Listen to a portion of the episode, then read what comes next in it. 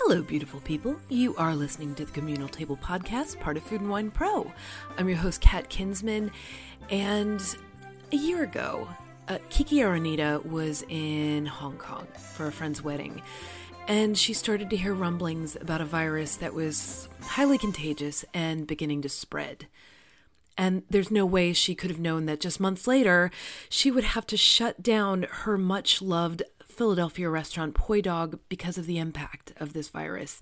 It was an agonizing decision, but the multi talented chef, writer, and artist is finding purpose in this pivot with a line of condiments that are based in her Hawaiian heritage, making objects that soothe her soul, and finding new ways to keep the Poi Dog dream alive and thriving.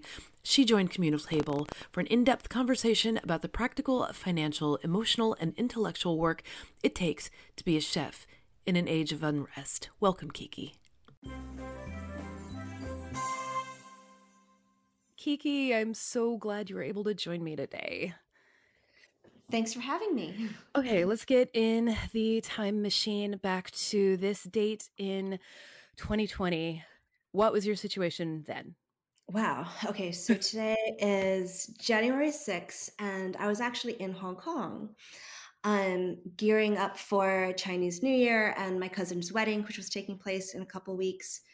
I, at least I think I was in Hong Kong. I was in Hong Kong for most of um, last winter, and I spend most of my winters there because uh, that's in between like our busy seasons uh, for the restaurant. Um, so January 2020. Um, my cousin was getting married, my baby cousin, and we had just started hearing news about a new uh, coronavirus uh, coming out of Wuhan. So she got married, I think it was like the 18th or the 19th. Um, there were a lot of festi- festivities around then. And there was like, we were excited, but it was a time that was, um, that Hong Kong was really experiencing a lot of turmoil and there was really no end to the anti-government protests and um, that was really like the only thing on my mind at that point. Mm-hmm. Um, worrying about the protests, like walking physically walking through protests, right, yeah. um, and just seeing um, seeing people in military garb on every corner of like the place that I grew up, and it was really unnerving. Um, there's a lot of PTSD in Hong Kong. Um, because of the Chinese government, obviously, um, mm. we're the only place that like recognizes on a mass scale um, the events in Tiananmen and. Uh, so you know, whenever you see military people in military garb on the street, yeah. it's extremely is, is extremely nerve wracking, and and then as soon as like news from uh, Wuhan started breaking out, and I believe it was the Hong Kong news sources that reported it first and we all have as like collective trauma right. from um from SARS. And I was in Hong Kong for SARS. I was struggling return to return back. I was like in, right in the it was during like my first year of college, and um, trying to return back to Hong Kong was like really um, kind of a mess. Like I had flight after flight canceled, um, was stranded for a little bit, and eventually I go back to Hong Kong and like it was it was the way that things are now um like everybody masked and nervous and not touching anything and um but I just like remember so clearly how that was. And it was just like that, like SARS all over again, to where the streets emptied out and people donned masks. And I worried about flying um, back to Philly because I was convinced that um, I was going to be stopped or quarantined or something because so many people associate uh, these pandemics with Hong Kong. Yeah. And so you had, I mean, I, am going back to the, you said PTSD. It, it's, it's bone deep for so many people for so many reasons. And that is a whole lot of factors sort of all at once because you're dealing with, the, you know, government unrest and you're, you're dealing with, you know you have uh, experience with having uh, you know dealt with with a pandemic and so you you come back to philly and you're looking around and uh, I don't what what is your feeling there? Because at that point you know in January we're, we're you know in the states people aren't sort of talking about this very much sort of it's this very very far off thing and because there has never been kind of that very present mask wearing and that kind of disease spread people didn't ever think it was going to happen there. Did you feel like sort of visitor from the future being like hey I've seen what can happen? Kind of yeah. Like it was it was really I mean, it took a while. So this was end of mm-hmm. January that I eventually got back uh, to Philly from Hong Kong, and I say got back a lot because I'm constantly like returning to places. It feels. Um, you are a then, traveler. This is the thing I know. Well, about. I was, I was. Um, right. And then, um, and then I have to say, fiance now. Um, Ooh, Ari, yes, yes. Um, Ari, my then boyfriend, um, had a guest chef residency at the Four Seasons Hotel in Bahrain.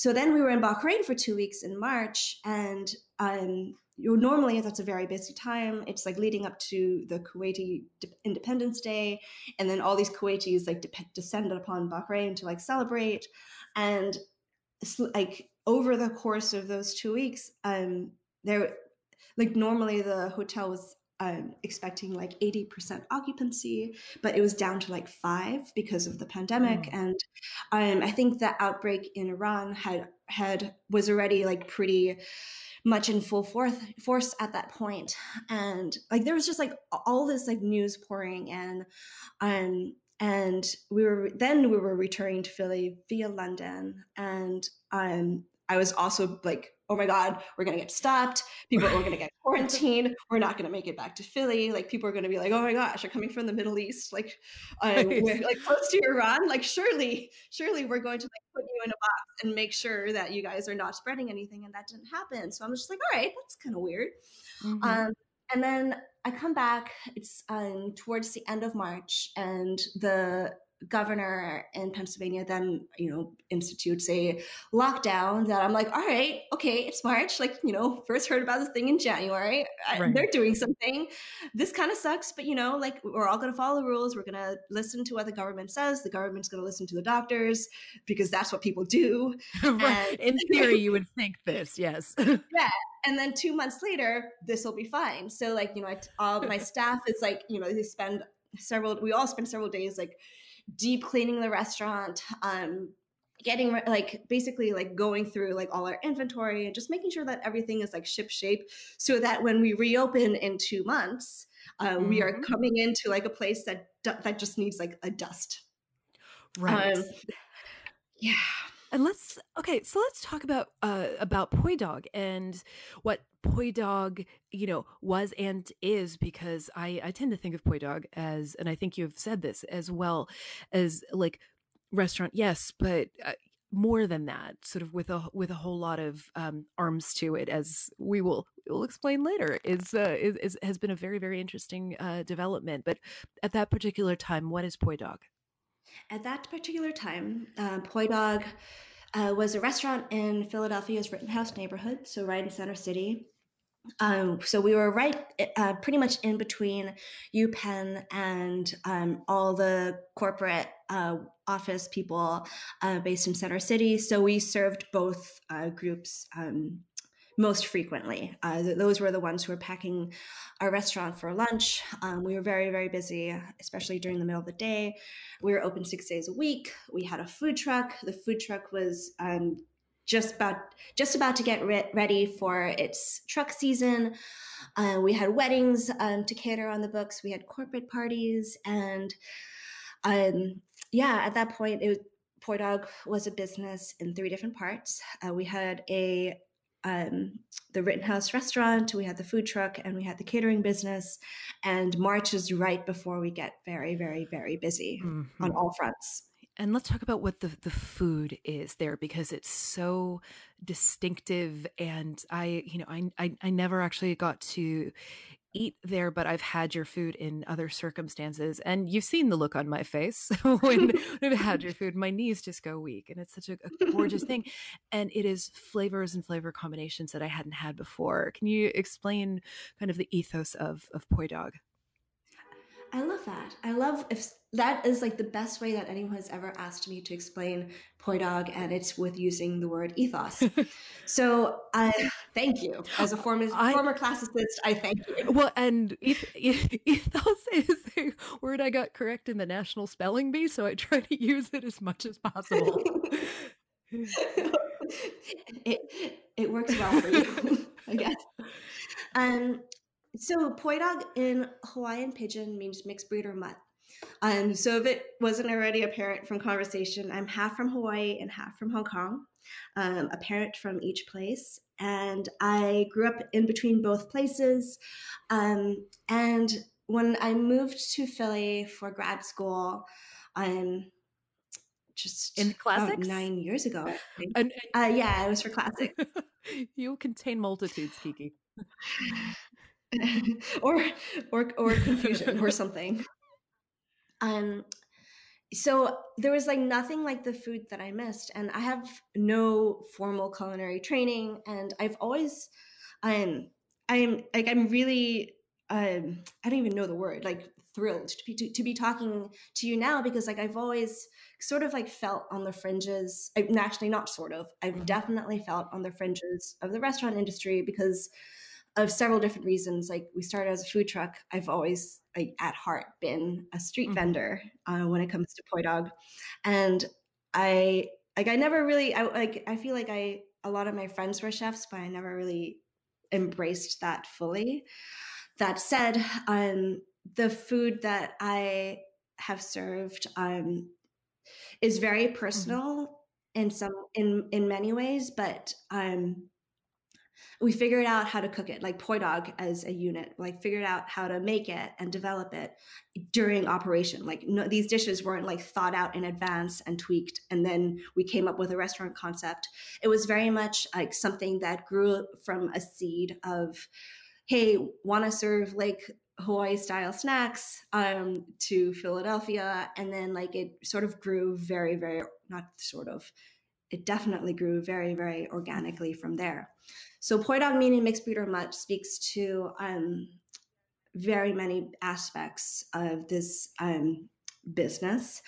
And it spoke to my own personal um, background and it spoke to um, sort of the combination of what we call in Hawaii local food with um, mainland sensibilities. But we also really took um, our like cultural heritage very seriously because if we were serving like um, like a Filipino dish or like a Hawaii's version of a Filipino dish, we also wanted to be um, accessible to people who only grew up in like Filipino cuisine. So like we really did a lot of like studying and traveling um, and learning and talking to people that I'm related to in order to discover um, deeper cultural aspects of the local food that we were serving. I was so fascinated uh, by this about how uh, Hawaiian cuisine uh, sort of evolved, uh, and so much of it has to do with access to certain ingredients because you were talking about the mainland ingredients and then i know there must be you know local ingredients too and it, it was it was so fascinating because uh, when you were telling me this there was a there was a watermelon based dish uh, that i was you know hogging off the plate and uh, and you were sort of explaining the genesis of some of that so can you sort of give a you know 101 just primer on um, sort of how you know, how this all fits together okay so, um, so my dad's from from my dad grew up on Oahu. I also partially grew up on Oahu, um, but his family lived on Kauai for many generations, and um, over all these generations, there was a lot of intermarriage. So I am actually what you would call a poi dog or, or a mutt. Um, many of our ancestors moved um, from different areas of the world to work on Hawaii's um, sugarcane plantations. And this is very, very common throughout most local families in Hawaii. There's going to be a like great ethnic diversity within one family, and there's going to be a lot of history uh, that involves the plantations. So the plantations gave rise to Hawaii's local food. And I say Hawaii's local food very deliberately because that includes some Hawaiian food, but Hawaiian food is a distinct category in itself. Mm-hmm. So Hawaiian is an ethnicity. Um, and of course, there's a cuisine attached to um, that ethnicity. And uh, everybody else who came later on the Portuguese, uh, the Filipinos, Chinese, Koreans, and all the many different ethnic groups like took on um, each like aspects of each other's cuisines. They cooked together, they had to live together, they had to put up with each other, and many of them intermarried. Um, and so that grew into um, its own cuisine. So it's not fusion because nobody came and like took different aspects of Smash right. together. Like we, this the food that I grew up on and the food that is like the background of what I serve um, exists. Like it mm-hmm. as as a distinct cuisine. Like you have Korean kalbi on one plate um, that very comfortably sits next to a mac salad, and that's with served with rice, of course, and obviously that's a plate lunch.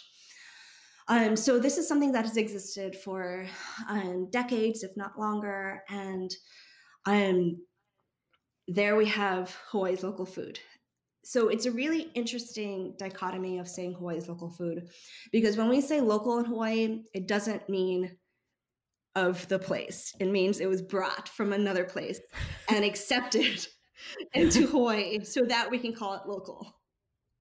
It's it's such a fascinating history uh, to me, and I'm curious what is what does high end dining uh, look like in Hawaii? And pardon my ignorance for not knowing that. So it's looked like different things um, in the last, I would say, like over the course of my lifetime. So when I was a baby, um, the place, you know, the places to go where places that focused on like, um, put like using Pacific influences with like French techniques.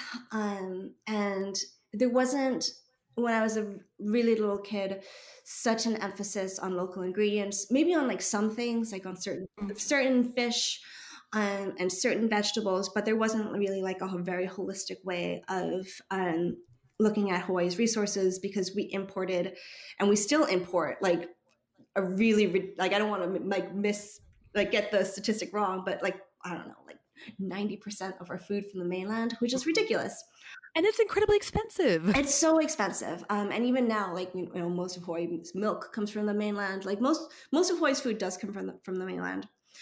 Um, so there's that. But and it's a real like it's very hard to like sort of condense into like one mm-hmm. like it's just a, a few sentences. But I'm gonna yeah no that I believe in you. Okay. Um, so we have in Hawaii, like we also, um, since we have this like impulse to make other people's food our own, um, you kind of have to remember that, like, and the way that I I approach uh, Hawaii's local food and Hawaii's food and my own food is that it's not a static thing. It's something that's like constantly innovative and interesting. And yes, we have the classics. Yes, we have like um, Kalua Pig and uh, Spam Musubi, like these have been classics for quite a long time now. But that doesn't mean that you can't like, you know, tweak them a little bit or add your own flair because like what I find so exciting about Hawaii's food is um, people encountering it for the first time are like, oh, okay, right. Hawaiian food is this. Hawaii's local food is this, like these few categories. But like if you even just like go to like my my family's potluck dinners there's they're constantly bringing like new things please can i yeah absolutely oh my god um they're they're very welcoming to like anybody um, um our our our mutual friend clay and his wife tammy came one year for thanksgiving and we've been friends very close friends since i love this um but yeah it's like every like the I think uh, what a lot of like outsiders don't realize about Hawaii is that we love bringing food from one place to another. Like bearing food great distances or even small distances and sharing food is like such a part of um, Hawaii's food culture. So in Hawaii, like a lot of um, our food culture is influenced by um, Japanese food culture, but also by Japanese culture in general. So omiyage is something that you bring um, home to people from your travels. Um, you always have to show up with a gift, and you always have to like think of others when you're traveling. And bring something back, and usually it's food. So with omiyage, this tradition of omiyage, you are constantly bringing new food to people.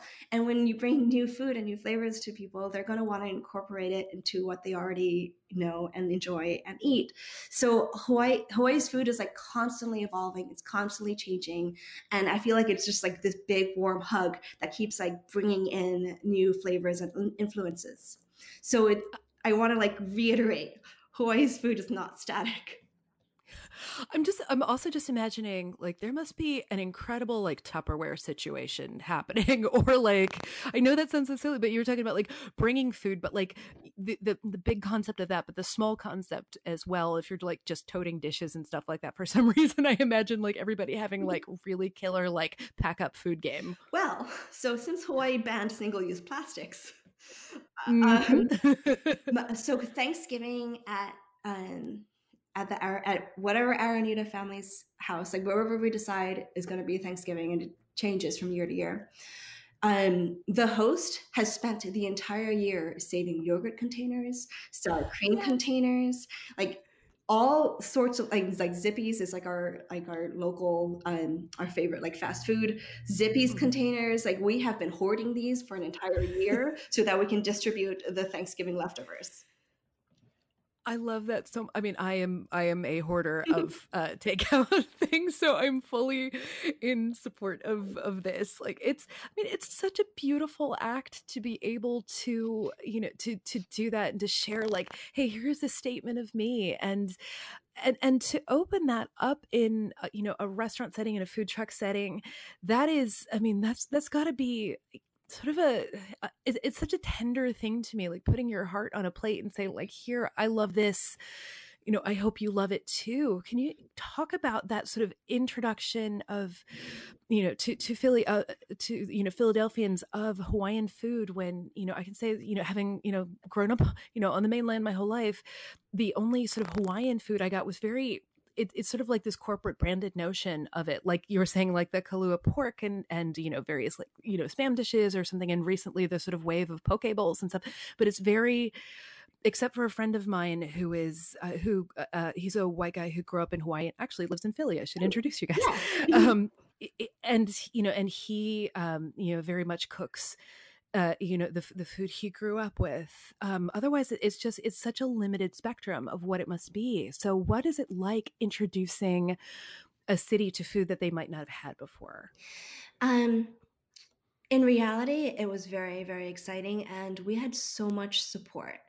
We like I didn't know um, back in 2013 when we started this truck that like I thought I was the only person from Hawaii in Philadelphia. Like I didn't know anybody else. And within like months of opening, like all these Hawaii people came um, and they remained like loyal customers and even became friends like over the course of Poi Dog's lifetime. And it was like a really like this happened like several times where somebody would come up and they would order a scoop of macaroni salad and a spam musubi and I was like, you know what? If I saw like a Hawaii food truck in the middle of nowhere, that's exactly what I would order. So I'd like poke my head out and be like, "Are you from Hawaii?" And two of those times, I went to middle school with the person. Oh my gosh. it's like you built a magnet. yeah. I was just like, it was like one time I was just like, I poked him like, Leanne? I'm like, I haven't oh. seen you in like, I don't know, 20 years?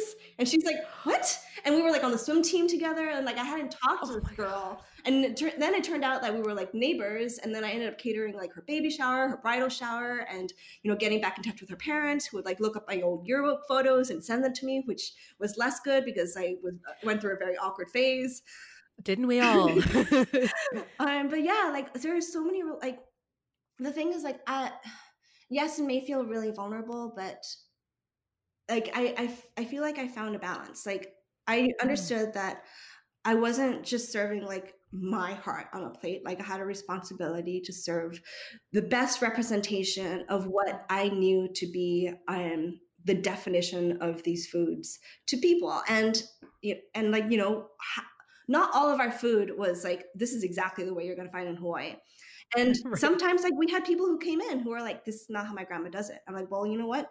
This is how my grandma does it. So like that doesn't yeah that, like, that doesn't that doesn't like invalidate my food and it doesn't invalidate like your your memory of it. But like this is like like I took responsibility. I'm like, this is like the story that we're gonna tell because this is the way that like this is and it became like not about me too. Like I have to say that. Like it wasn't like I was not poi dog. Like I had a business partner chris who was very much like you know we equally like came up with the the versions of these dishes to serve.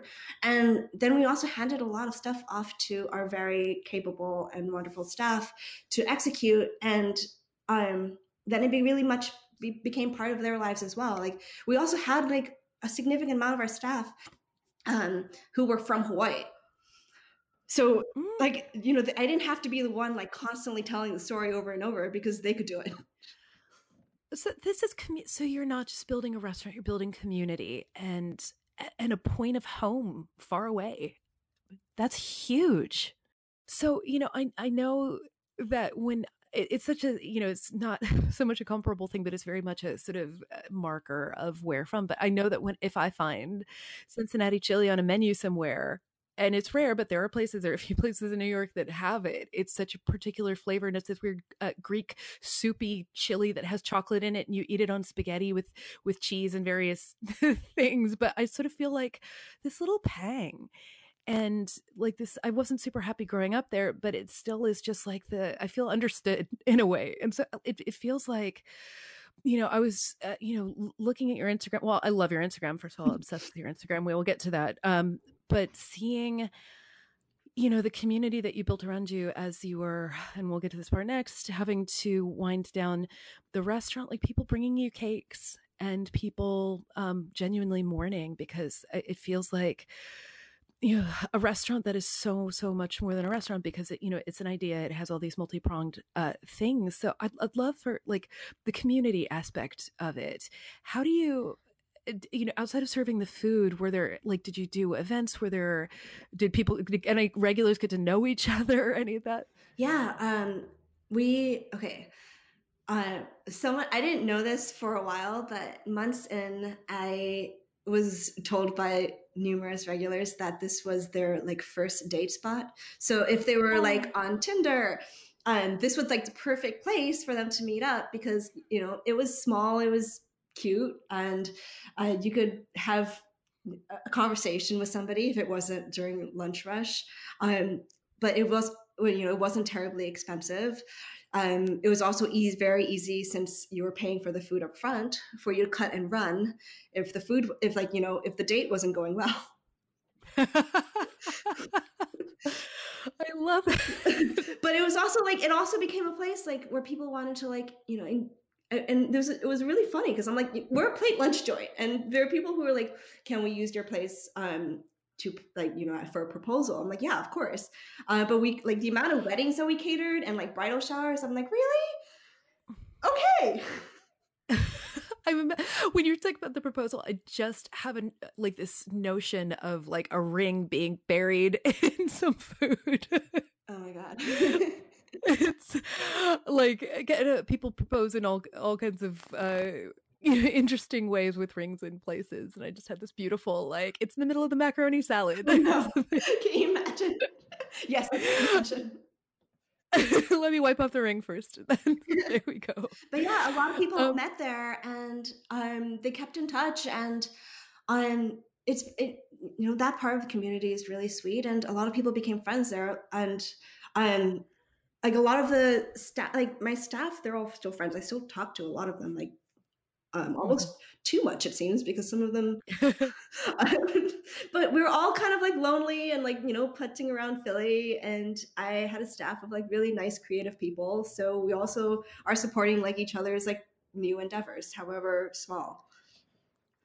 I mean, you wrote a really beautiful piece for foodandwine.com that we'll link to from this, but it was about the emotional process of having to shut down your restaurant as uh, you know as so many people have had to do during this time through absolutely no fault of your own but you know because of this this goddamn pandemic yeah. and uh, mishandling at every level from people you know the people who are supposed to be taking care of us and uh, if you could uh, talk a little bit about the you know, I don't want to press the bruise too much here, but your your essay was absolutely incredible and stuff. And if we can sort of talk through the decision to do that, and um, you know, and you and I have spoken before about like some just some of the mechanics that go. It's not like you just shut the door and um, boof, it's gone. There's a lot of wind down. No, and there you can't just shut the door. There's so many things um, to wrap up legally, and even like just this morning,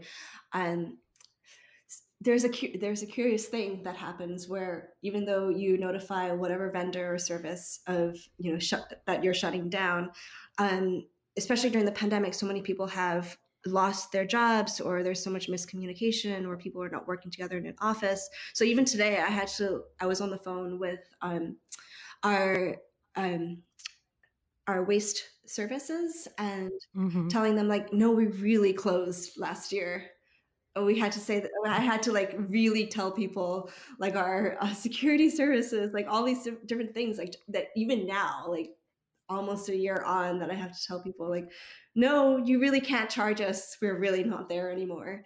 Um, it's still happening. you would think, and it's just like the scab being picked over and over, and that's.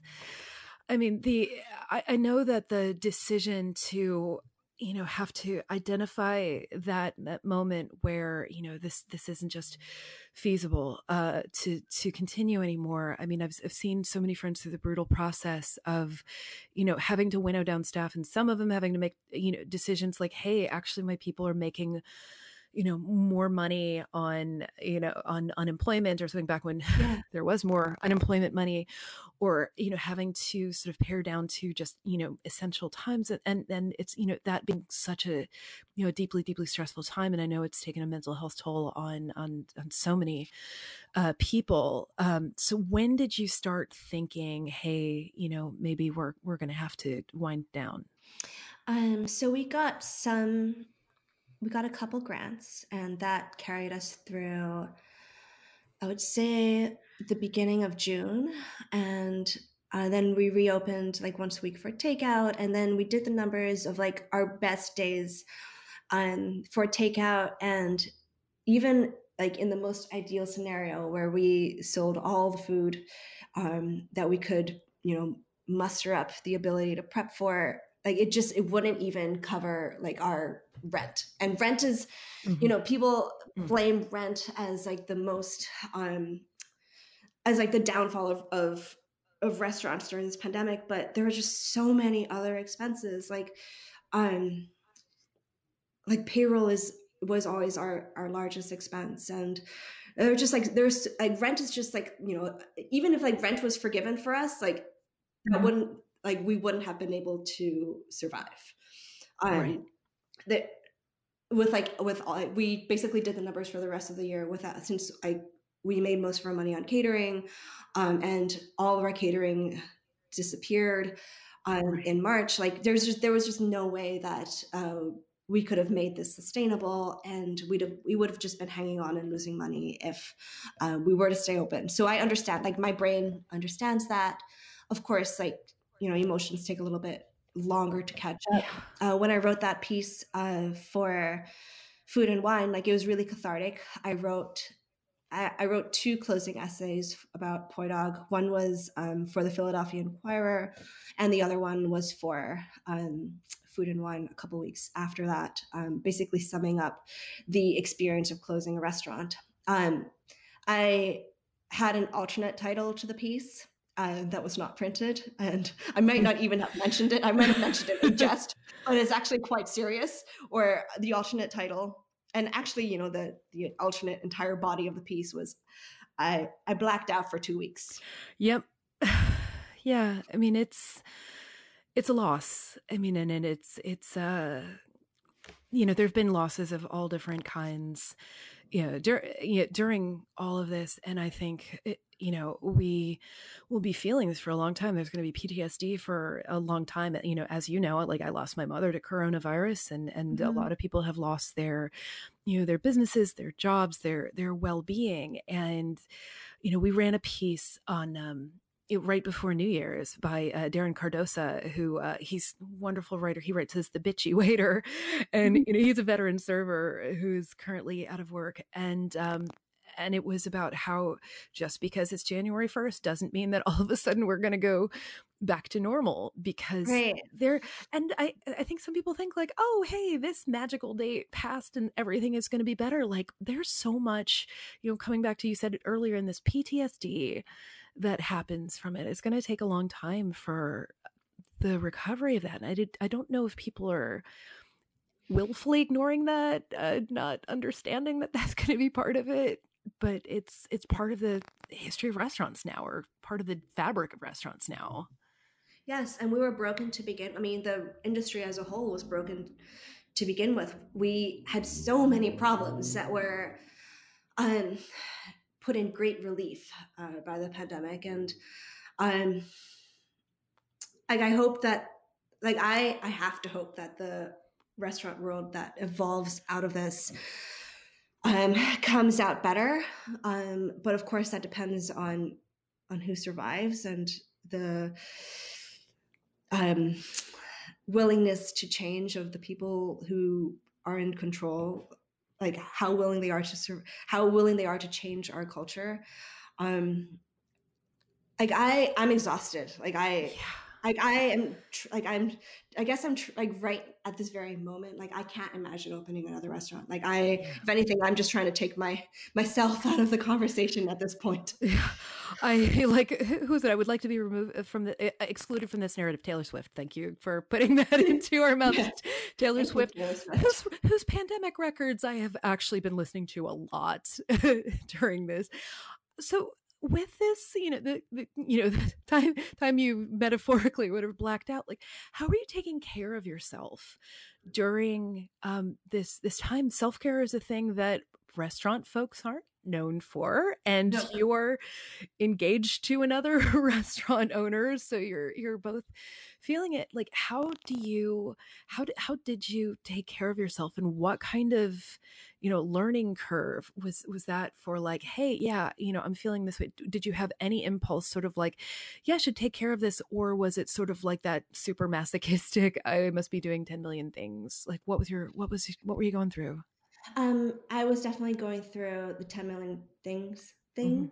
but um i'm real i'm a very methodical person so even in like even during my blackout period of two weeks like i just like took i made lists and lists and lists um in the in the food and wine piece there's a photo of like all like all like the I mean, actually, it wasn't all of it. It was like a third of the orders uh, that had came in for our final day of service. So I was so busy color coding and alphabetizing and like tagging on new orders and adjusting orders and doing all of that's like the nitty gritty stuff. And like I, I'm I, I'm an obsessive list maker. Like even as I'm talking to you right now, I just I made a list of the stuff that I have to do after I talk to you. Like, and that's that's just like how I operate. So mm-hmm.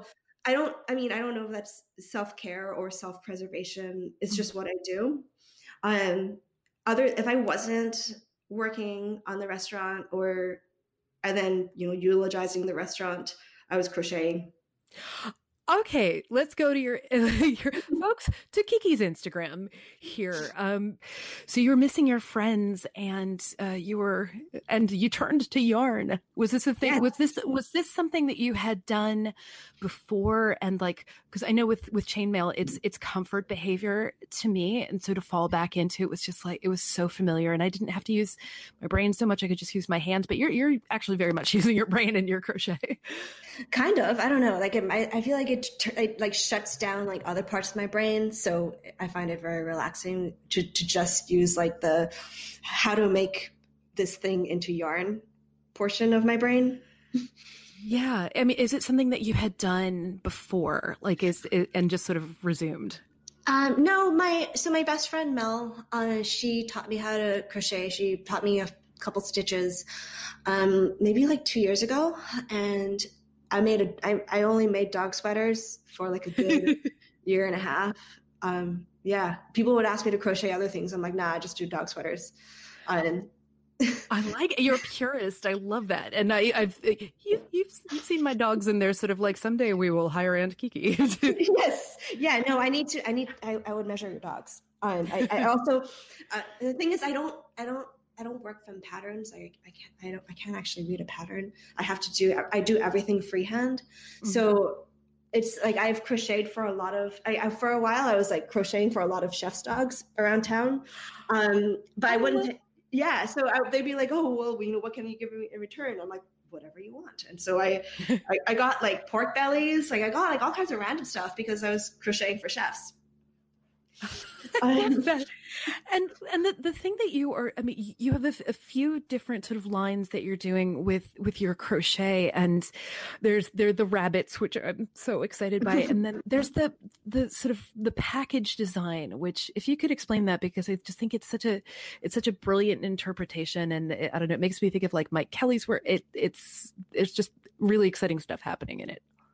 So um they were mostly challenges. It started off with me copying um, different artists like uh, ceramicists. So I would like look at somebody who created like a beautiful vase that I greatly admired and I really wanted.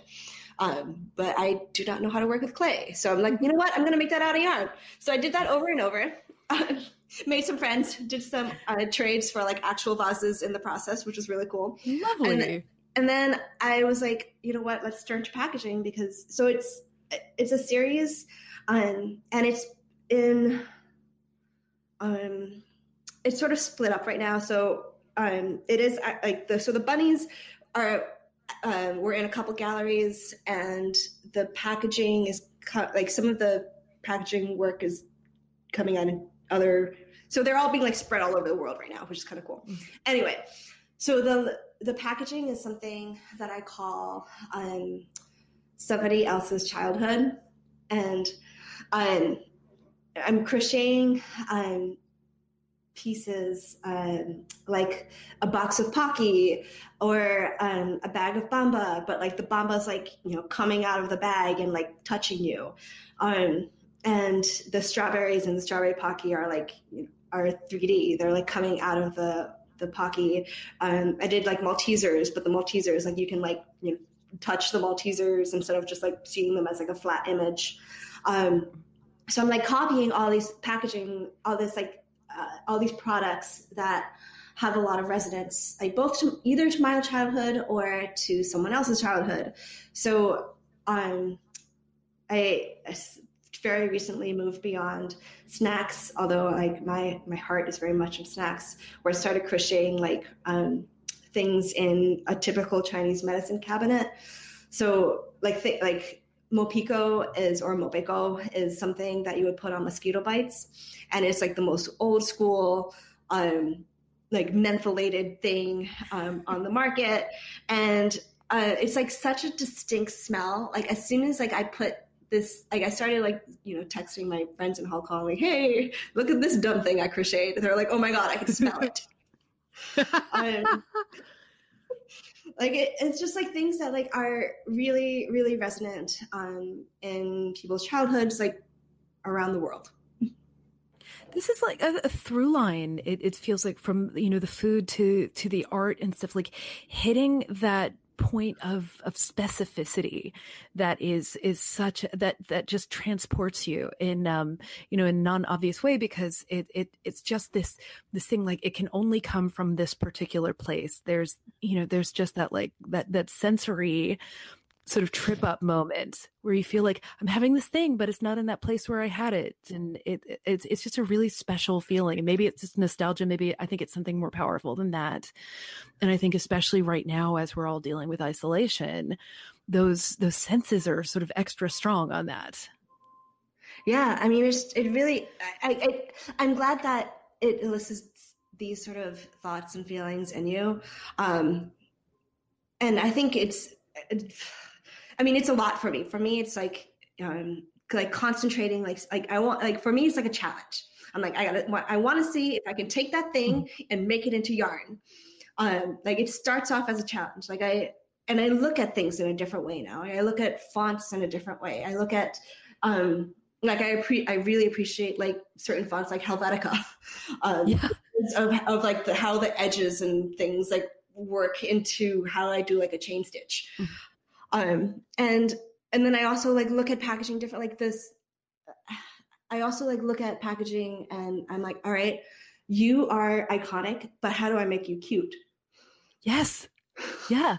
And that is, I mean, that that's such a brilliant way to to put it. Like, how do you make this I don't know, it's a different kind of tactility. It's a different, like, it sort of like hits this extra emotional uh, switch kind of thing. Cause like, I'm, you know, I'm, I'm thinking of like you know you were saying um, medicines and things like that there's that very particular taste of like st joseph's children's aspirin where if i have even a whiff of it or something like that it reminds, reminds me of like having a fever as a child yeah. and, but then also being you know taken care of in that moment which i think mm-hmm. was kind of the significant part of that particular moment like yes you're crazy del- you're you're supposed you're way too delicious for medicine here because i might want to have a headache just to eat it but yeah.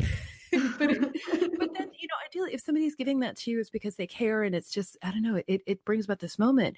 But i want to get to packaging here too because uh-huh. then you you sort of move through you know, yarn packages and stuff and you've created packages of your own for your own sauce. Which i have yet to crochet. How meta oh my god. It's going to be intense.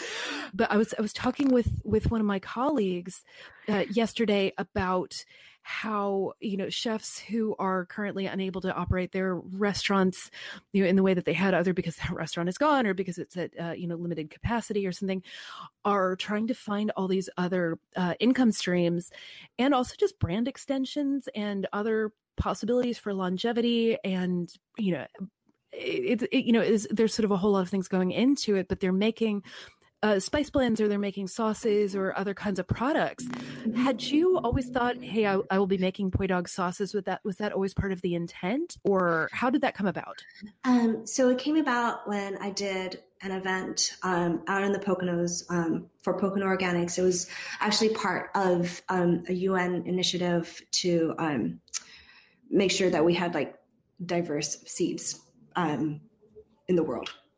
So um, the event it was called uh, Food Forever Experience. Um, it's a, um, nonprofit based out of Europe, and uh, randomly they asked me to make a dish, and I said yes because who says no to that sort of thing?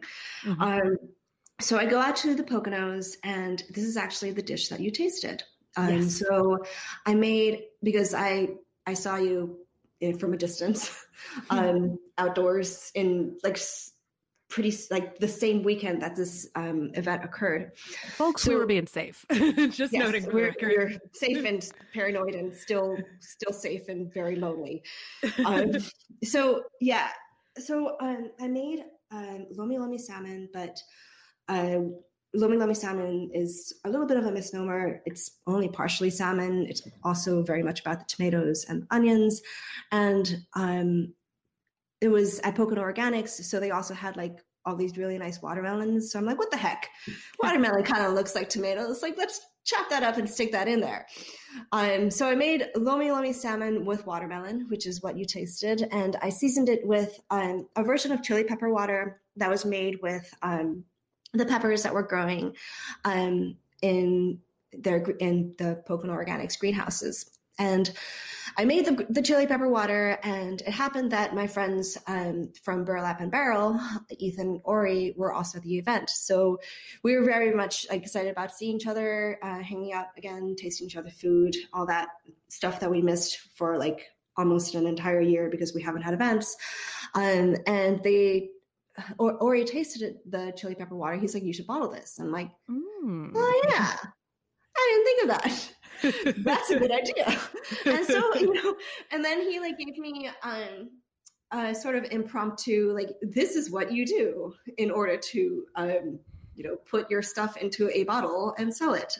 And he told he walked me through everything that's happened to Burlap and Barrel, and I I, I I'm not even going to even try to explain like the year that they've had uh, from my limited perspective. But anyway, they were very, very helpful. And I mentioned this to our mutual friend Jen, who owns Gotham Grove. Saint Jennifer Yu, who, if readers of the magazine will have seen a glorious Food and Wine Pro uh, spread about Jennifer Yu, who has this incredible company where it's it's primary primarily uh, Korean um, artisan uh, products. That she goes to Korea, she she works very very closely with uh, the producers, the farmers, the everybody everybody there, and uh, imports these uh, to the U.S. and it's you know it's a pretty extraordinary collection of things. And uh, you know then she'll find some other things that she really loves that are not necessarily Korean, but like it's kind of if you if they're in the store, you know that they are Jen Yu approved. And I can't imagine anything better in life than that.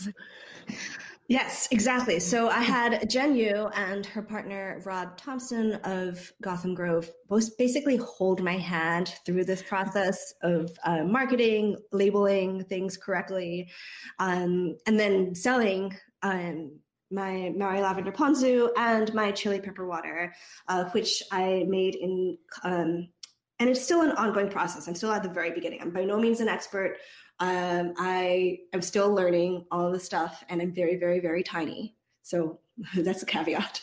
Um, but basically, I worked with food scientists at um, Drexel that I knew already, and they also introduced me to the food scientists at Rutgers um, on like and they coached me through um, how to make this the, the process of um, making my products which are very like mercifully like i couldn't have planned this better. They're so heavily vinegar based mm. that they are extremely shelf stable.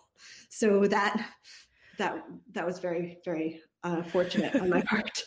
Um but yeah so like and then i um you know linked up with some with a really amazing small design firm here in philly called heads of state. And it was eventually like what you see now is like a collaborative process between all of these different entity, entities uh, me, Jen, food scientists, um, heads of state. And yeah, I feel like I was just um, reworking really, really hard between September, end of September, and December to make this come about. And it has. And now we just have to figure how to make, uh, figure out how to make more of it.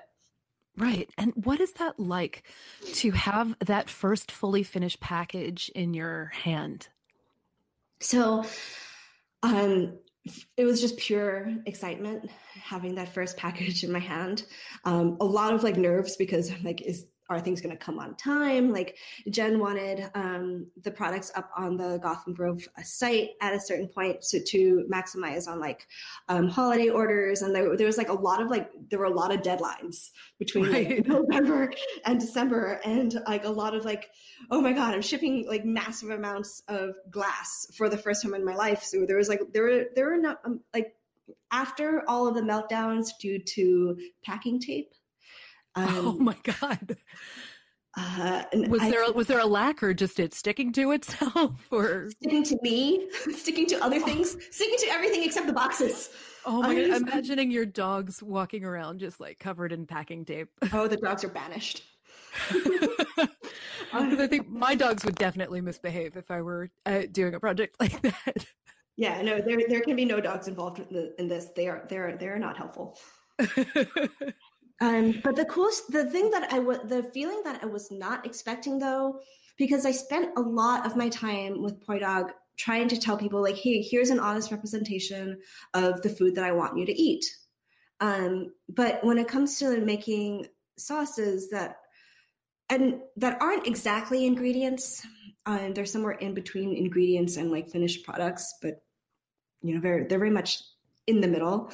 Mm-hmm. Um, they have allowed so much creativity on parts that have nothing to do with me. Like I I didn't know that I would create something that people would use in such interesting ways. Like uh, my friend Caitlin put the chili pepper water into a Bloody Mary, and I'm like, oh my god, I never even thought of that. Um, that is brilliant. Our mutual, yeah, our mutual friend uh, John Winterman sautéed radicchio with the Maui lavender ponzu. I'm like, oh my god! Like I know like, these are like they are using these two products in ways that I just I never would have imagined because like for me, I'm just like I, I like to put it on everything, but what the things that I eat day to day, like my version of everything is of course different from your version of everything. So when I see like people um using both of these sauces in like really in really innovative ways like i feel so excited to be part of that creative process and not like not the person at like the finished end of things I th- it's such a you know it's sort of like seeing your baby out in the world. That's you know that's, that's got to be such a you know such a tr- really tremendous thing. And I'm just thinking like you know when you're talking about the ponzu, ponzu is just one of my favorite things in the world and i'm and my head is sp- sort of spinning imagining because I, I cocktail everything much like our friend mr winterman does and i'm just sort of imagining the life with this. Is is this something that you feel you know is this the start of you know a merchandise brand? Is this something you want to pursue further? Like what is you know the the next life the next i know there's so many unknowns in the world but like what do you see as the next life of poi dog so like i want this to be a continuation of the feeling that people got when they came into our restaurant or came or discovered our food truck it was this feeling of like discovering like a small gem i don't have any intention to make this super huge or anything um, but I loved that. So with Poi Dog, like we never advertised. We didn't even like put up like a Facebook ad. Like there was no like, here, you got to come and try this. Like there was never um, that um, sort of like angle at all. Like I loved that people told their friends. Like it was, we were all like word of mouth, and I love that people. It was something, a place uh, that people stumbled upon and grew to love. So I was thinking that I would hope I would hope that these sauces end up on shelves of places similar to that, like tiny little grocery shelves in cafes, um, in like counter service places. Like I want people to stumble upon these sauces in like the most random um, places, so it, so it feels that like you know every time you discover like a small treasure, and it's meant to be. I love that. And I love the notion of again the abstraction mm-hmm. of that packaging like what people end up doing with it because i'm thinking about like those iconic containers that people save i mean like well there's the dansk cookies that sort of everybody jokes about because it's your grandma's sewing kit and yeah. you know or I, i'm thinking like when i was a little kid like those band-aid containers when they were when they were metal like uh, you know just those those particular you know containers that that get saved or repurposed or something like that from uh from the beauty of it and i just you know i like the the notion that you are so you know into these sort of icons and you know you're working toward making one of your you know one of your own i think that's mm-hmm. you know a pretty incredible thing and i feel like this you know i've, I've seen a lot of um you know chefs sort of figure out like you know how, how do i survive what are you know how can i sort of be be nimble and and sell things i've seen eric rivera do that like like whoa you know from mm-hmm. from addo in in seattle mm-hmm. and i feel like that is going to be something that is baked into restaurants moving forward that there you know there has to be some sort of flexibility because you know now that we've seen kind of the worst case scenario what can happen in the future and you know matt jennings uh, talks about it as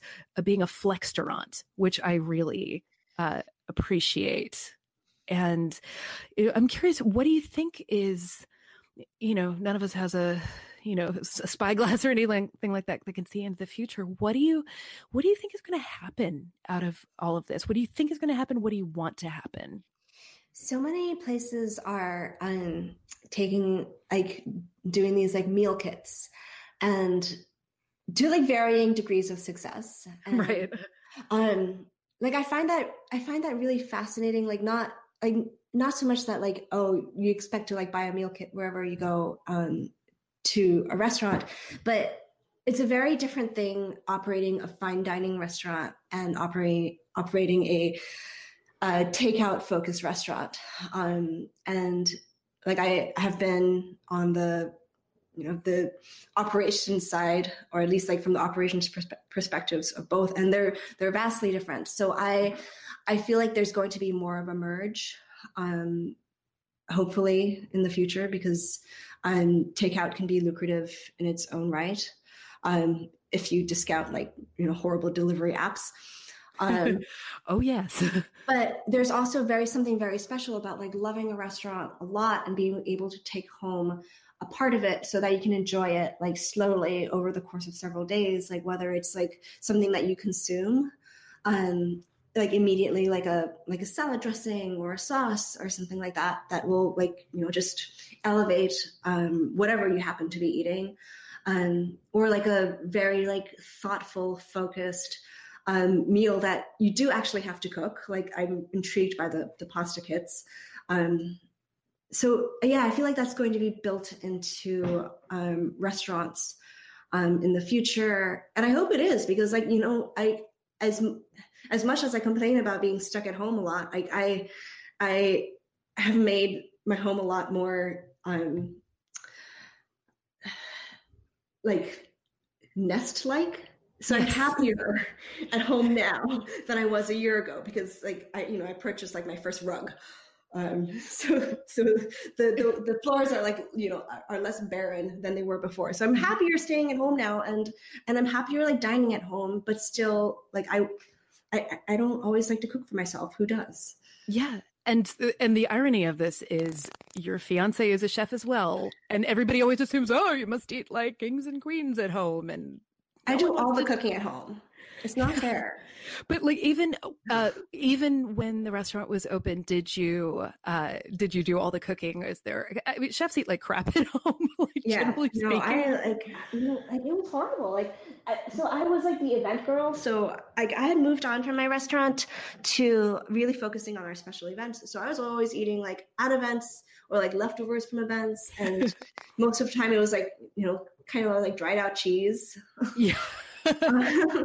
so I mean, we never we, really ate terribly. Um, like I ate terribly when um, I was in the you know back like pre-pandemic. Um, Ari doesn't eat great when he is working at the restaurant, and so so then I feel like forced to be the one like cooking at home because he comes home exhausted, and I'm like, all right, well here's some leftovers and we're always eating leftovers we're perpetually eating leftovers I love a leftover. Uh, Douglas, my husband, is uh, uh, calls it used food. So we we get creative, and you know he's he's working outside of the house, uh, you know now, and I'm at home all day. Hey, food, the Food and Wine Park Slope branch, and uh, yeah, so I am I am the eater of the leftovers around our house. And you know, do you feel like you've gotten better about taking care of yourself in a way that maybe you wouldn't have if uh, you know all of these things were still uh, going on? If if things nothing had changed in in January. Um, I think in some ways, yes. Um, I, I mean, I feel like I will have a difficult time rejoining society once society, Oh, you know, you and me both. can meet in person. Like I feel like I've like gained um I I guess like a certain degree of social awkwardness that or maybe like amplified the previous social awkwardness that I had. So I mean yes, I think like I, I sleep better now. I still I mean I still like wake up worrying because things like, you know, elections have Oh, still yeah. very much been keeping me awake. Uh, yeah, no, no, no, I know the feeling. By the way, everybody, we're recording this on the day when they're trying to get in the results from the Georgia runoff. So sleep so may or may still- not have happened. yeah. So there's still plenty of stuff to be stressed about. Like in general, I feel like I'm sleeping more, but like I'm not doing the things that I used to do when I was running a restaurant because like I, I had a very, um, like I feel like I had a pretty good like schedule of like doing things or where I would like work a whole ton, but then I would get like a massage every month and I would like work out like, you know, in a group of people like five days a week. And I don't do that anymore. So, Mhm.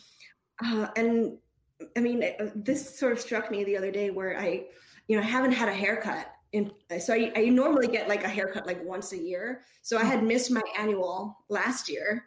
So I have like two years worth of hair on my head right now. And like I, I like brushed it out the other day and Ari turns to me. He's like, wow, you look like you haven't spent the last three years in a bunker.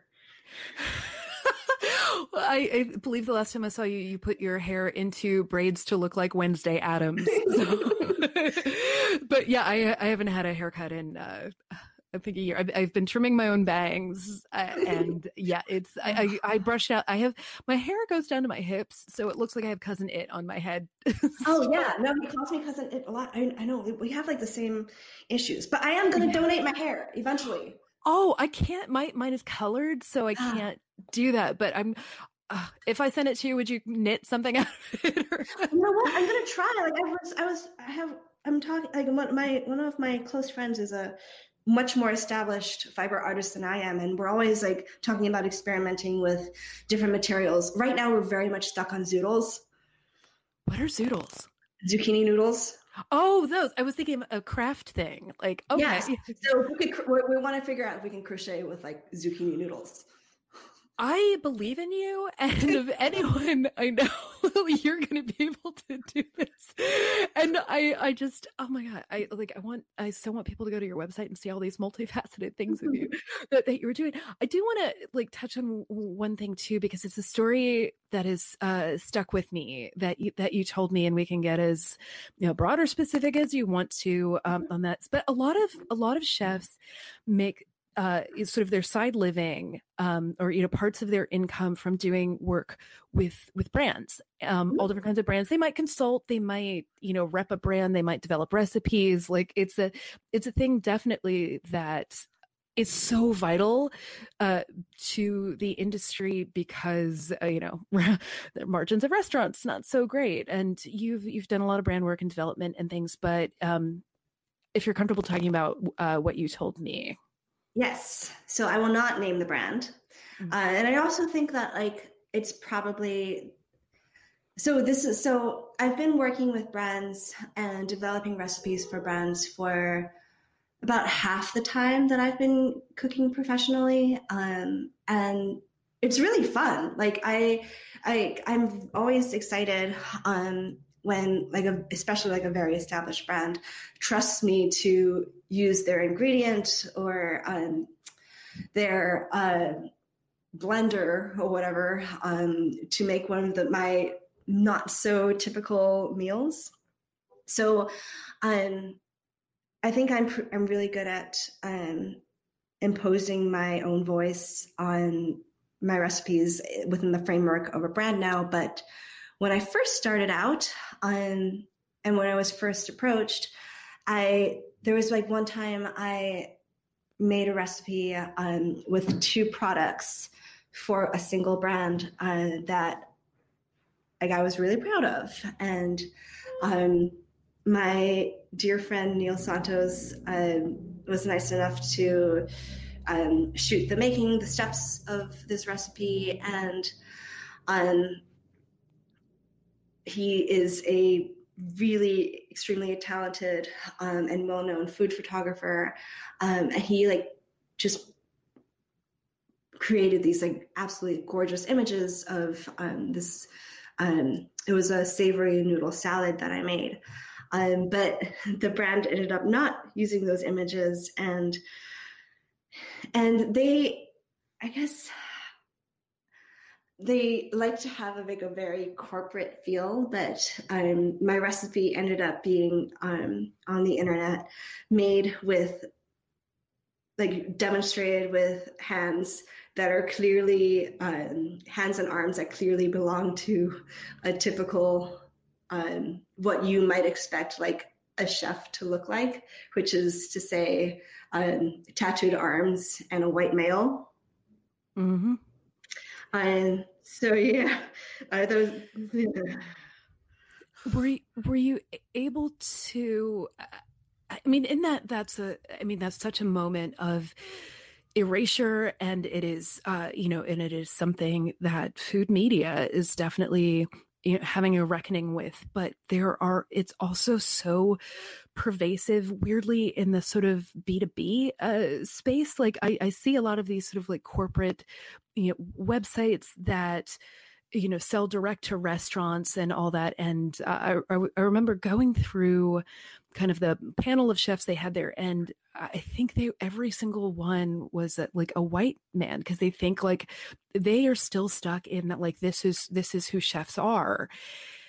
And i think especially, I mean, this is a course correction that has been a very long time in the making, but especially after you know, this past year with, you know, in the wake of, you know, all of these, you know, you know, deaths by police, these murders by police and, and, and the protest that has arisen and more people talking about the systemic, you know, erasure and abuse of, of people of color in, you know in the world and you know in particular uh, in in food media do you feel like that is going to to take a shift or what it will will take to sort of get to that you know that corporate level? If they're going to have a reckoning or if it's just going to be hey this is you know this is how it is. Um there has to be a reckoning. There at least has to be a change um I mean, I okay. I, I I mean, I worry at the same time. Like, yeah, I like uh, like I like on the on the one hand, I'm like, yes, you can get chefs of like different ethnicities um, and genders, and you know, call them chefs and say that, and like you know, give them the marketing and make them part of your marketing of your corporation or whatever, and you know, if that benefits the chefs that you're using for this purpose fantastic great. Open up the marketplace um, to like you know more diversity so that um, more people can share in this pot of like developing like the recipes of the future for for you know the rest of the for the entire country. Mm-hmm. because these corp like a lot of these corporations have you know very significant reaches.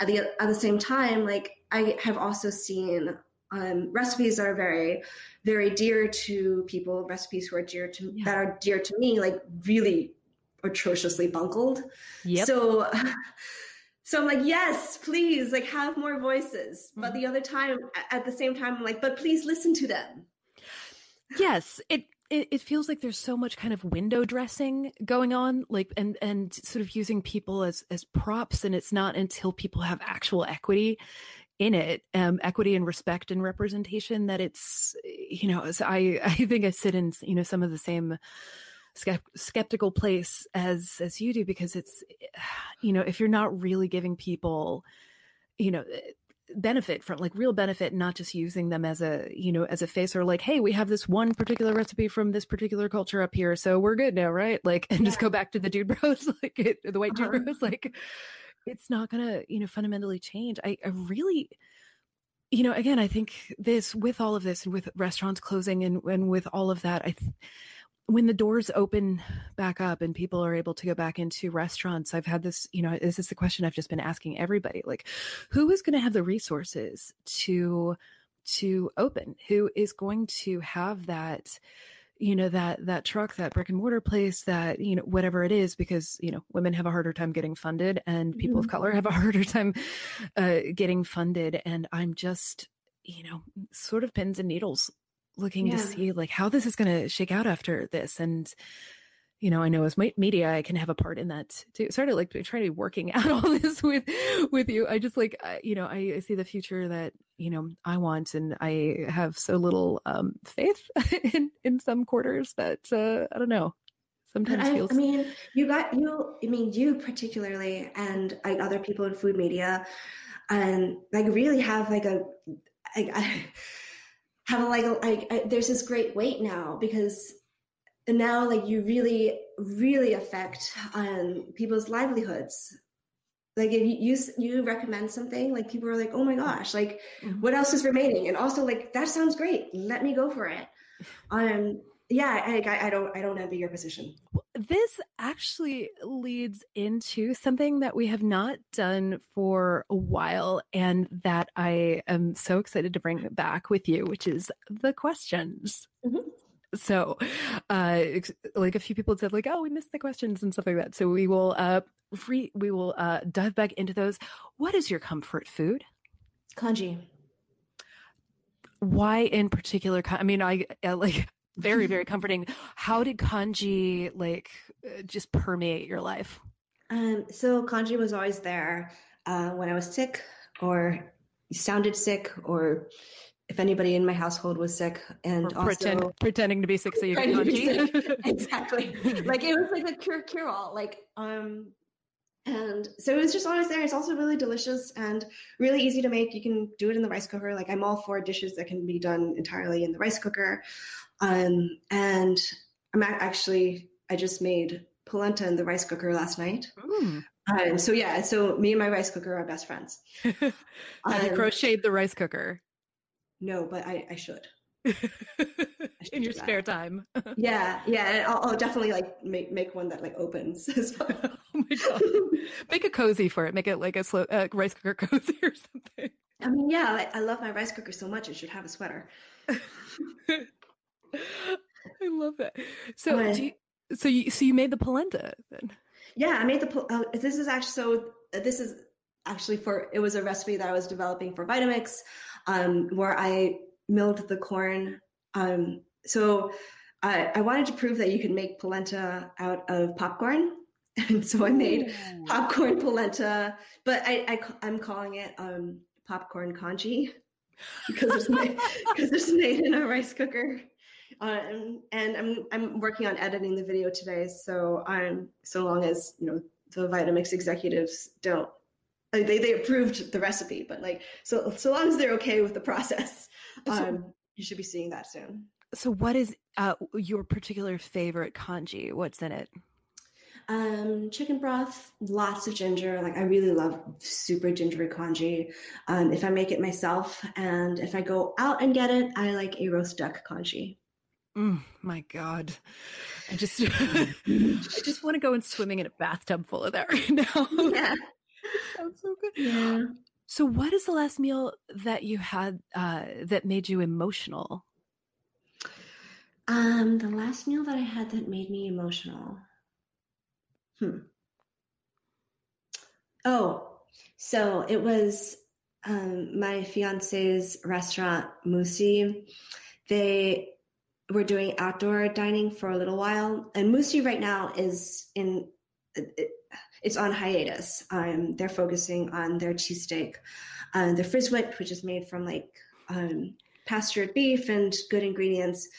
But Musi was one of my favorite restaurants. Musi um, as a fine dining restaurant, and there's something that I miss so much about it. Like I used to go with all my friends there, and I, you know, you get all of these like little delicate uh, dishes made with like bone broths, and uh, you have like handmade pastas floating in this like delicate like fish bone broth. Um, I miss those pastas so much, mm-hmm. and um, just like really really carefully thought out food that was like so hyper local that like I knew everybody who had a hand in making the ingredient, like growing the ingredients, um, preserving the vinegars. Like I, I knew everybody involved in like the entire supply chain.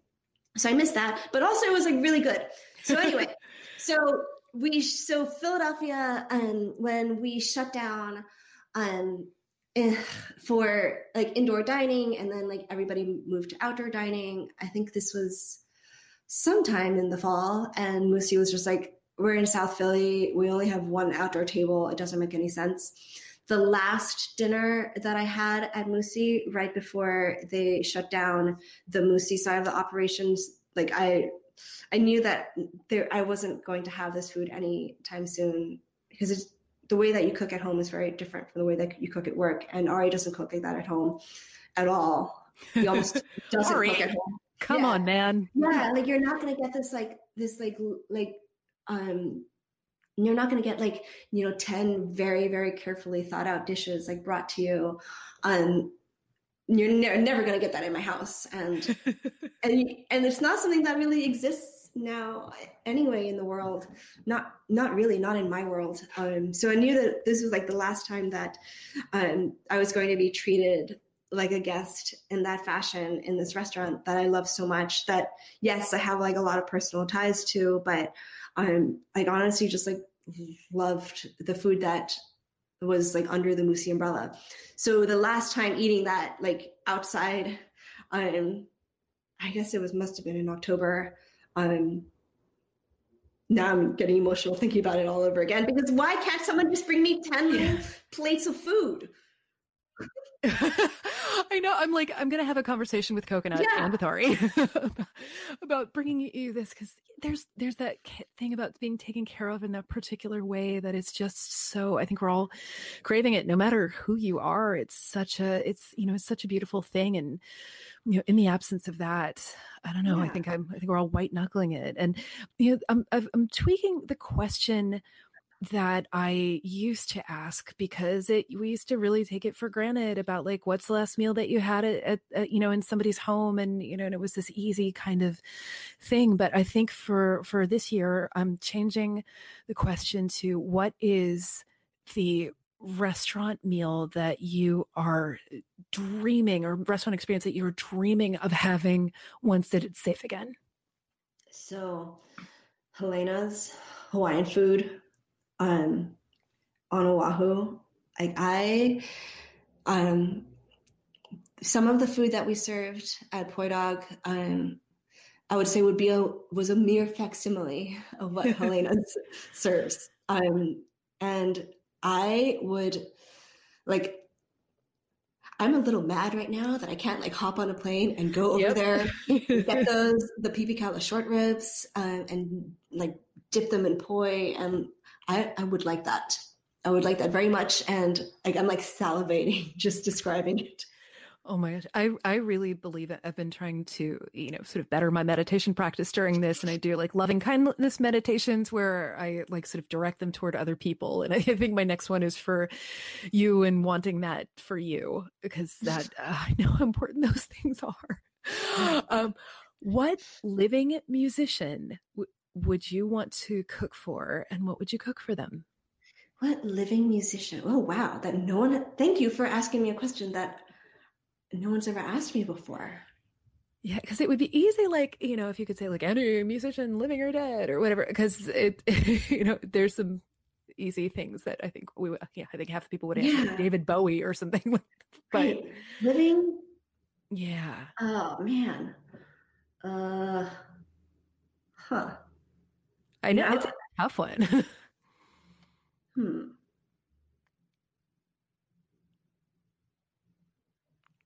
I don't know if I can answer that. Uh, and we can we can come back to it when I ask you this the, this next one. This next okay. one, you have, you have five uninterrupted minutes for self care. What do you do? Um, I hug my dog. Talk and, about your your yeah, dog for a sec so coconut so this is i mean I, I feel like if you're a small animal person you might understand it but um my my dog smells amazing naturally. She smells like popcorn. It's definitely a dog thing um and i love like bur- burying my face in her neck and like mm-hmm. giving her a little kiss on the chin and smelling popcorn I mean, I met your dog and spent a holiday with your dog before I met you. uh, your uh, your dog was uh, vacationing with. I, I, think you you were traveling and you had uh, you know, and you were boarding your dog with it with a dear mutual friend of ours. So I got to have like I think it was Christmas dinner or it was a Thanksgiving or Christmas dinner with your dog and didn't meet you for many, many months later. and uh, Coconut spent some time on my lap uh, during this. So I fully get the joy that is um, your small and sleek dog. she is a wonder. And she has her own Instagram too, if people want to follow Coconut as well. She's very cute. Um, she's Coconut Aranita, obviously, on Instagram. And yeah, she's just, she's, she's just she's the perfect animal. She's, um, she's she incredible. Looks like a, she looks like a baby otter. Yes. If you're into baby otters. I was gonna say seal, but you are more correct. You're way more correct. She kind of, I mean, yeah, she, I can see seal as well. Like I, I alternate. So I mean, part of the whole um, pandemic imagination imaginary world that i created was pretending that she was like a different animal and i'm like oh my god guys i have a baby otter i think like, so many of us have gotten so weird with our pets during this so i'm here right there with you yeah they're, they're who i spend all my time with so um could the musician question be yes. more of a somebody who performs music occasionally, but is more of a, a movie star. Yes. Because I'm so blinded by like the one person that I would like to cook for that I can't like I can't even think Bring of, it. like, of Antonio Banderas. what would you make for Antonio Banderas? Um, probably a roast chicken. And then I would ask him like so. The first thing I ever learned to cook was was um, tortilla española because Oh, I actually dish. yeah. So I would be like, "Is this good? If it's not good, it's okay. So long as I get to spend time with you." And what and would you serve it? I I'm assuming that your sauces go incredibly with that. Yeah, I would, I would, I would definitely put um. oh, So I'm like playing around with these things. So I want the sauces. I mean, I intend for the sauces to be no waste, um, because the residual stuff for making like are strained off for making the sauces. I dehydrate and um, pulverize and turn into seasonings. So I'm playing right now with uh, making a Maui lavender ponzu seasoned mayonnaise and um, thank you. I think I, I'm gonna test it out. Uh, but I think it would go really well with tortilla because, like tortilla, like the you know you have to have.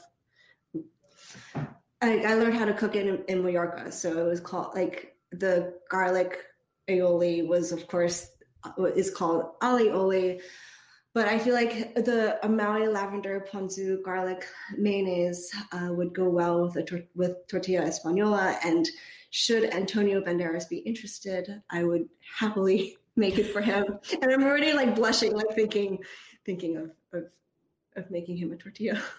You know that when I tweet out this episode, I am tagging him in all in all in all forms. But I think that is Please- such a please do that. thing. He, he wished me he wished me happy birthday last year. Oh my god.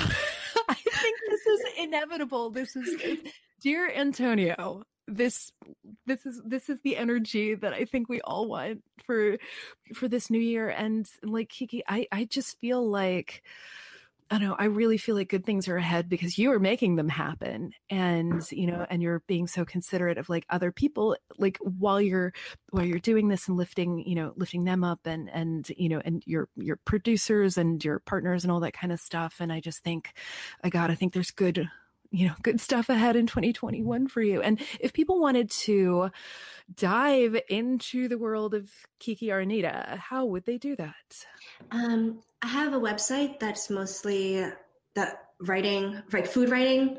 Um, a little bit of academic writing and some of the op-eds that I wrote for uh, the Philadelphia Inquirer. They're at ki- kikiaranita.com, and there are, are also a bunch of photos of um, the fiber art that I've been working on. Um, so yeah, that would be a good place to start. That is so wonderful. And thank you so much uh, for your time today. I know you have like busy busyness ahead and stuff, so I'm just really grateful to know you and and grateful for what you put out into the world. No, it's so nice to talk to you. I, I always love our conversations. I do too. I, and hopefully in the coming year we'll be able to uh, do that in the same space Yeah. actually see one another's faces and all that and hug our dogs and all that. So thank you. Thank you. Thank you so much to our guest today, Kiki Aranita, and you can find all of her links in the show notes. And uh, try those sauces and and fall in love with her beautiful crochet work like I did, and just get to know this in- incredible, multifaceted, multi-talented human being. Um, you know, with minds and and hearts and and souls like her uh, in the industry, I really have to have hope for a better future uh, and and and a way forward. So if you um, go and go and pursue those, get those flavors in your mouth, those images in your head, and and just more kiki in your heart. It's good for everyone.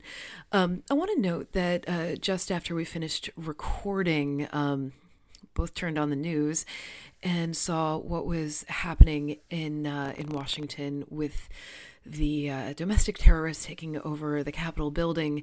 And it was incredibly unsettling, especially uh, seeing as how we started out the conversation. So, you know, like I was saying to Kiki as well, um, take care of yourselves. Uh, you know, f- consume as much news as you think is healthy for you, but take a moment to um, to turn it off as well and and uh, walk around and and be with the things that make you happy the animals the people the the tasks the the small pleasures in in life um, and hopefully at, at some point we will be able to get back to some sort of semblance of whatever the, the, this normal is going to be. You know as you heard us talking um, it's hard to take care of yourself in uh, difficult times like this. And maybe you do have a, a tactile hobby. Maybe you have some sort of pursuit or um, a great pet like coconut aranita dog. Um, and i just really heavily encourage you all to just take that moment for yourself. Um, and remember being a person who can enjoy things and uh, you know no i'm going on here too but um, you know it's been it's been a difficult week for all of us and i'm so grateful to kiki for her energy and her thought and her leadership. And i'm really incredibly grateful to my colleagues at food and wine um, uh, to our you know, incredible producer uh, Antara Sinha, uh, and who has just taken on this podcast with tremendous zeal and brilliance and all that. She produces this week to week, and I'm so so grateful to her and to uh, Kelsey Youngman, who uh, shares her mantra with us every week. Um, in the uh, Food and Wine Pro newsletter. So I mentioned up top, this is part of Food and Wine Pro, which is the part of Food and Wine that is really dedicated to telling the stories of the industry and the people in it and what they're up against. We're on your side. And uh, really, you're our people. We care very, very much about you and want to uh, you know tell your stories and get you the news you need and the best way to keep in, to keep up with all of this is to sign up for the food and wine pro newsletter uh, which is easy to find. You go to foodandwine.com slash FWPro. There's a link right up top. The newsletter comes out on Fridays, and it is written by our great editor in chief, Hunter Lewis, um, with occasional pinch hits from the rest of us, um, Oset Babür. And I produce the newsletter uh, every week with the help of some really talented people and get you all of the links to the news you need to know with some uh, words of wisdom from Hunter about what he's seeing happening out in the world. And you can also catch up on the latest podcast there. Um, I also want to thank Sarah Crowder for getting together the imagery that we use with the podcast every week. It's just such a dang great crew of people. Um, I want to thank Douglas Wagner, who happens to be my husband, for the delightful theme music that I um, am always just tapping my toes to. It makes me really happy to to hear it.